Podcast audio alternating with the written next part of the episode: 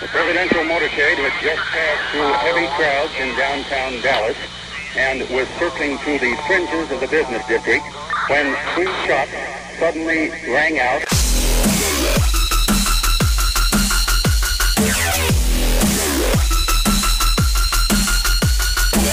Destroying the media lies and dismantling the narratives.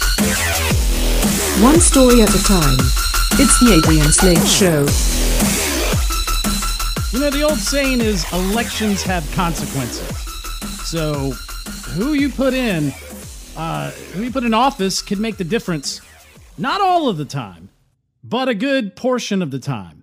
I'm Adrian Slade. Thanks for tuning in. And what I mean by that is um, there was a time where it didn't matter who you put in office, foreign policy would stay the same. You know, you put Barack Obama in office, and we're doing the same thing that George W. Bush did. And elections have consequences when you put somebody in who's a game changer, good or bad.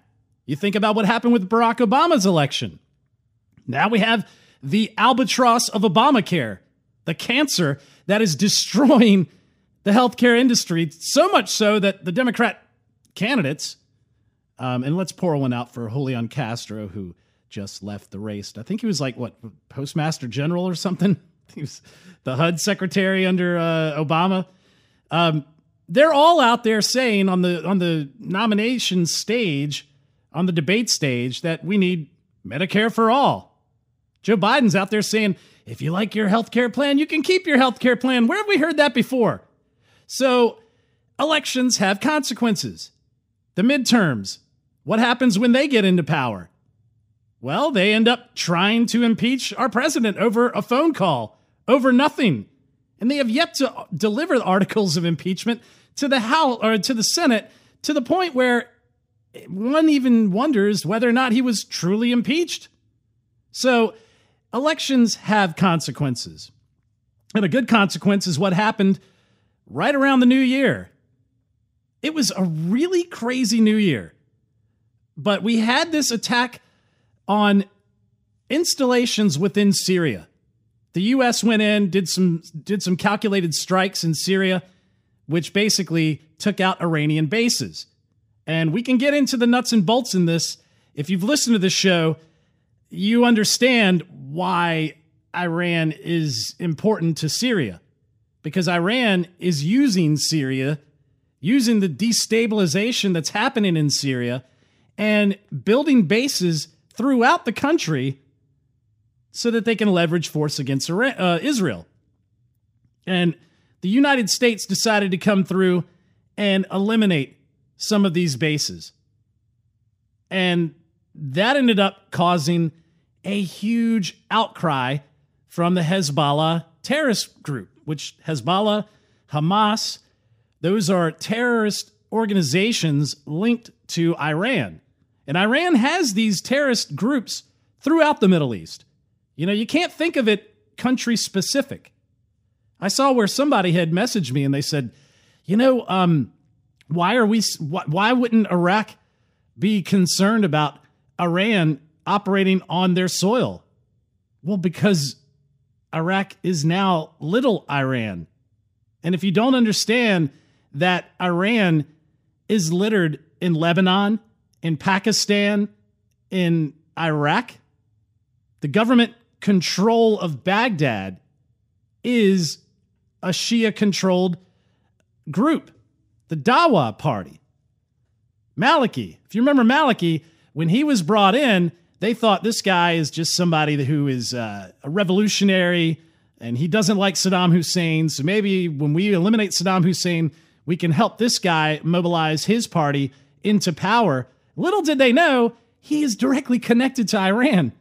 So over the years, especially during the Obama administration, Iran took control of Iraq. And if you think about it, in the 70s, we had this huge war between Iraq and Iran. And then Iraq became victorious from the war, and now we just turned around and said, Here you go. You have it. Have at it. Have a good time. So, Iran has always been throughout the Middle East. Again, the Quds forces which are basically Hezbollah. Um, they're in Iraq. They're in they're in Syria now, and so we decided to push them back. And so after doing so, we get what happened around the first of the year.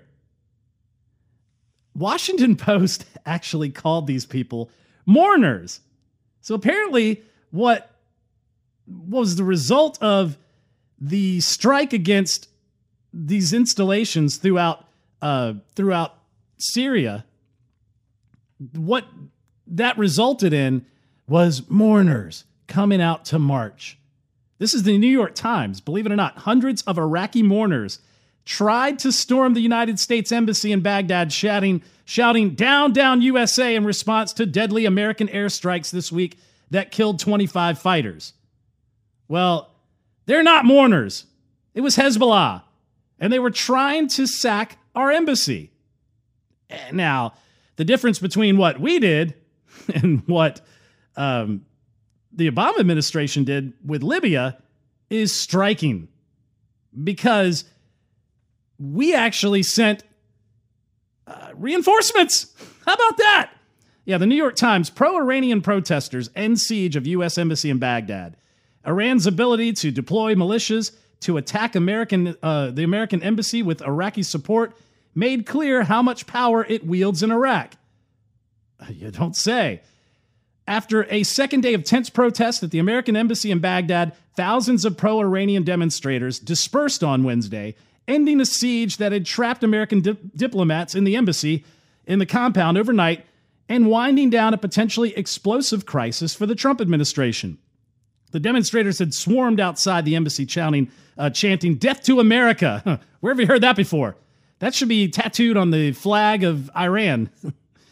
Some tried to scale the uh, compound's walls, others clambered onto the roof of the uh, reception building, and they had burned that part of the building the day before. In contrast, when some demonstrators forced their way into the compound and set some of the buildings on fire, the crowd on Wednesday was smaller, and no protesters breached the compound, um, the compound's gates. When the demonstrators, largely members of Iranian-backed militias, see, you, you hear how they just gloss over that? They're largely members of Iranian-backed militias, angered by deadly American airstrikes reached the roof of the burned reception building on Wednesday, American security forces, including Marine reinforcements sent by the Pentagon the day before, fired tear gas to drive them back. That's what you're supposed to do.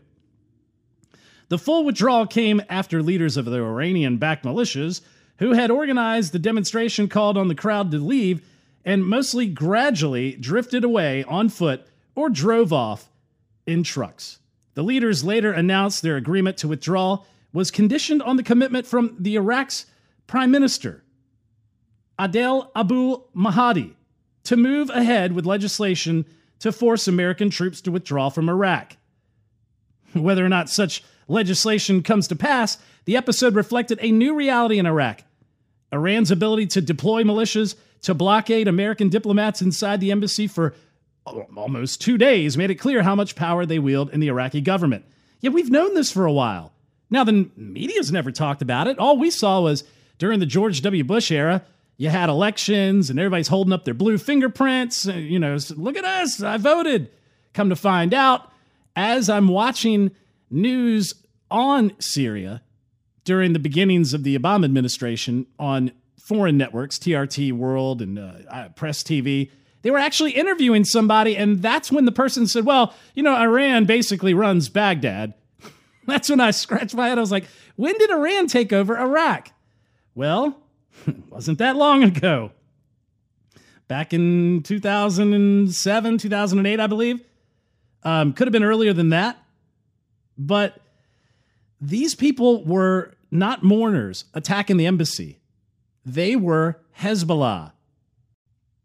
Now, one of the interesting parts of this whole incident with the, the embassy to which the media was joyously going on and just clamoring and hoping that this would end up being a violent overthrow of our embassy. They wanted this to be Benghazi. They were out there going, This is Trump's Benghazi. Trump actually fired back and said, No, this is the anti Benghazi. And he had Marines deployed within hours. He had reinforcements retaliating, and those in the embassy were also firing back. So it was under control fairly quickly. And over the course of a couple of days, these militia, Iranian militia members who are Hezbollah, basically like Iran's Al Qaeda, they decided to leave. But it was interesting who was involved with Hamas, uh, I mean, uh, Hezbollah, and this whole firebombing of our embassy. This is from Breitbart. Iranian militia leader Hadi al Amiri, one of several identified as leading an attack on the U.S. Embassy in Baghdad, reportedly visited the White House in 2011 during the presidency of Barack Obama. A mob in Baghdad attacked the U.S. Embassy in retaliation to last weekend's U.S. airstrikes against Iranian backed Shiite militia Hezbollah groups responsible for killing an American civilian contractor. Um, Hezbollah is one of the number of pro Iranian militias that make up the Popular Mobilization Forces, which legally became a wing of the Iraqi military after fighting the Sunni Islamic State terrorist group. Well, since that point, a person was identified as being a part of the attacking group. And this gentleman was somebody who showed up at the White House in 2011. It's this you can't even make this up. So the Washington Post reported that among those agitating protesters in, Bag- uh, in Baghdad up against our embassy was Hadi al Amiri, a former transportation minister with close ties to Iran, who leads what is known as the Badr organization, the Badr Corps. They were a key player battling American forces in 2003 um, following the invasion of the United States into Iraq. It also has members who have gone to Syria to fight alongside Bashar al Assad. They fall under the same umbrella group as the Iranian backed militia Hezbollah, the terrorist group that was hit by an American airstrike. So, this guy who has visited the White House with Maliki who is the former uh, the former prime minister of Iraq, the person who was placed into power after Saddam Hussein.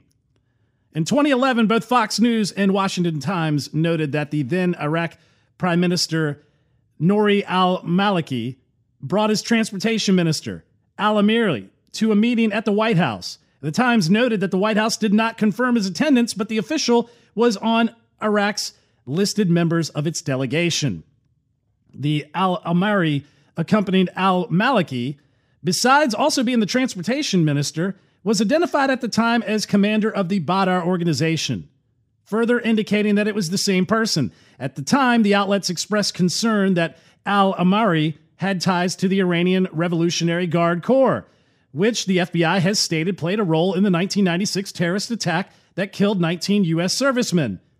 President Trump designated the IRGC a foreign terrorist organization, the first time an official arm of a foreign state received the delegation or the designation.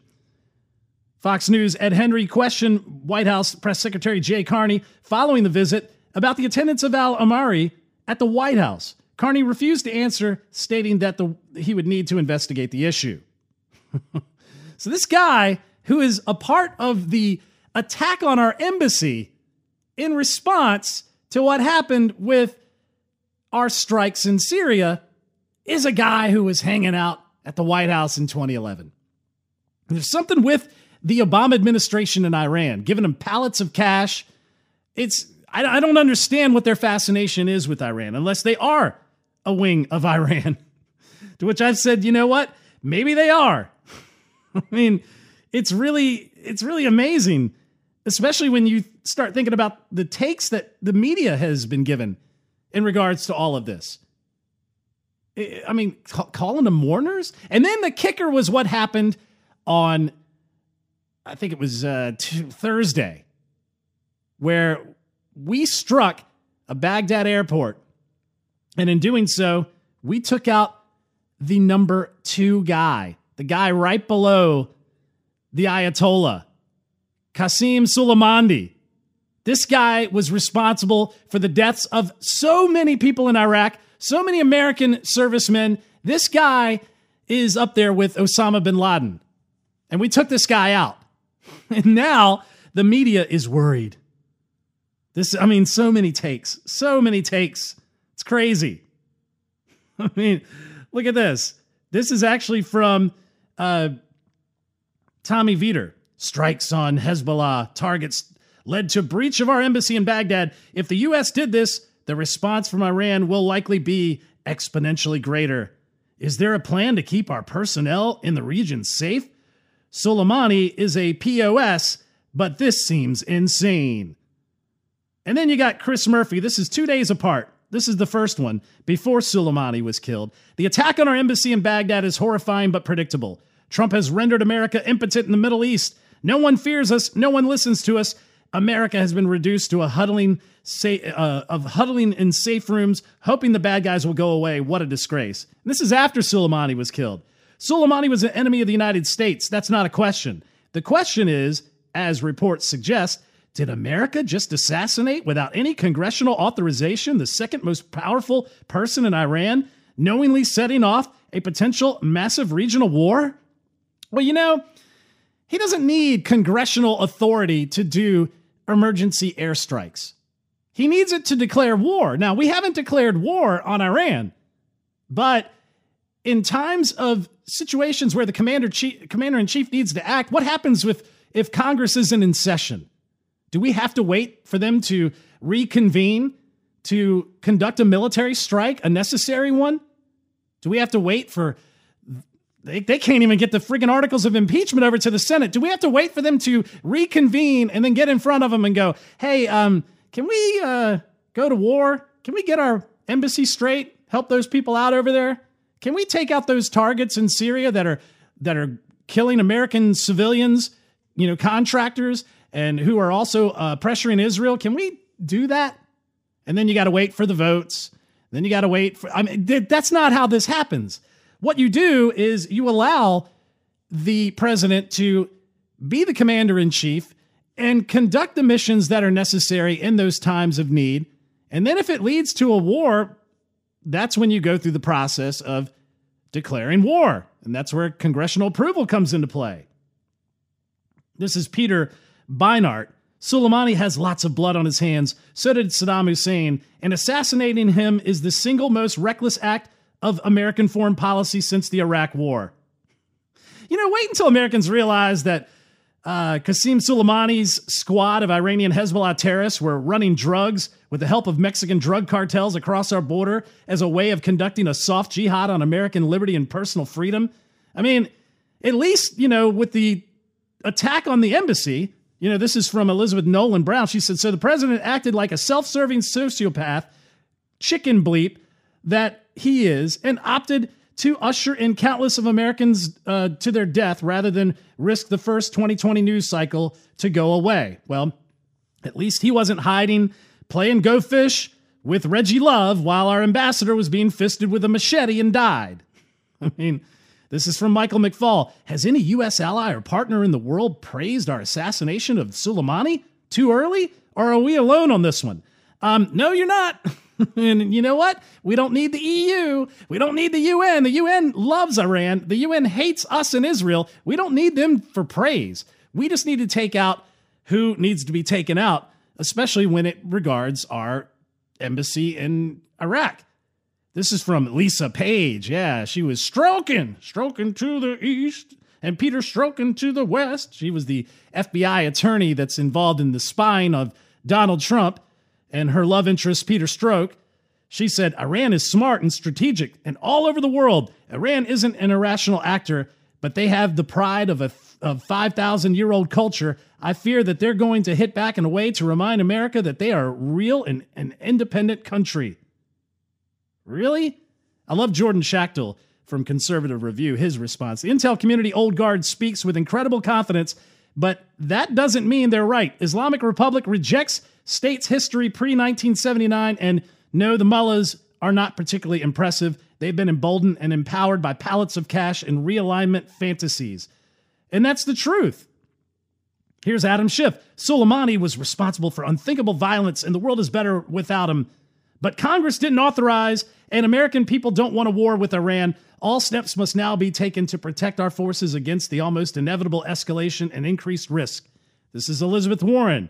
Soleimani was a murderer responsible for the deaths of thousands and hundreds of Americans. But this reckless move escalates the situation with Iran and increases the likelihood of more deaths in the Middle East conflict. Our priority must be to avoid another costly war. Evan McMullin, head. Evan McMuffin. Kasami Soleimani had the blood of countless Americans, civilians, uh, Syrian civilians, and others on his hands. He was a major destabilizing force in the region and the world, but we've chosen a path of significant sudden escalation with Iran. So, what's the plan? Is there a plan?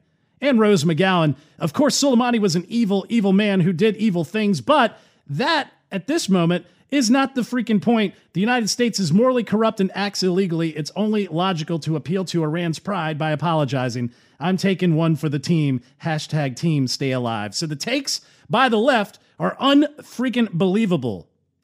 So, yeah, elections have consequences. And most of the Obama administration was basically an Iranian proxy. But what's really uh, crazy is how Trump responded because he did it the right way. We haven't had the right way in a response in a long time. It, it, it's good to see, it's refreshing to see how we strike back. We provide reinforcements to our embassy. We actually do things that make a difference in, in light of everything. I mean, do you think we would have this kind of reaction if Hillary Clinton was president? I mean, we didn't under Obama, we didn't under Hillary Clinton's State Department. And that's something that really kind of struck me when I read that information about the guy who visited the White House, who was a part of the attack on the embassy. Is this the holdover from that whole plan, the Civil Society 2.0, where the State Department creates revolutionary factions in other in other countries and helps them organize and that way they can topple over the government was this a holdover or was obama contacting these individuals and saying hey we're they're attacking syrian uh, installations iranian installations inside syria you might want to do something about it who knows these people are that insidious we don't know if this was something that was co- coordinated with the progressive left that was in power and the Iranian government because you've got Peter Strzok with Iranian ties. You've got Lisa Page with Iranian ties. You've got Obama giving Iran pallets of cash. And they all dis- have utter disdain for Donald Trump. So who knows? We'll, we may never get to the bottom of it, but it doesn't surprise me when I see that the guy who was heading up the attack on the embassy was also a guy who visited the White House in 2011. And good on Donald Trump to take out the guy right under the Ayatollah, Soleimani. Apparently, he knew, Soleimani knew that we had eyes on him in Baghdad. He went anyways because they don't fear us, but they do now, especially when we're taking out high ranking officials in the Iranian regime. That's a good Trump. I'm Adrian Slade. Thanks for tuning into the show.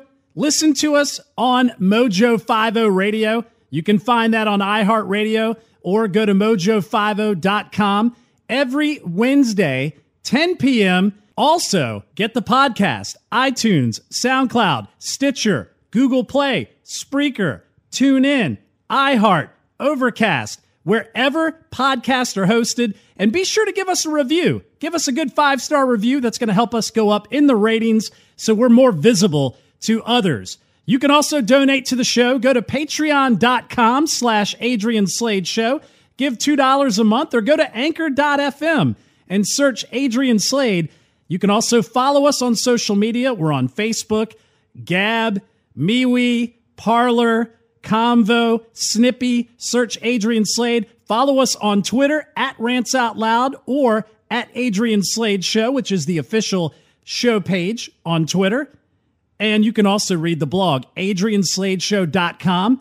You can also get the Adrian Slade Show Roku channel in your streaming store on the Roku streaming channel store. Be sure to download the Adrian Slade Show Roku channel. We'll see you guys next time. Thanks for tuning in.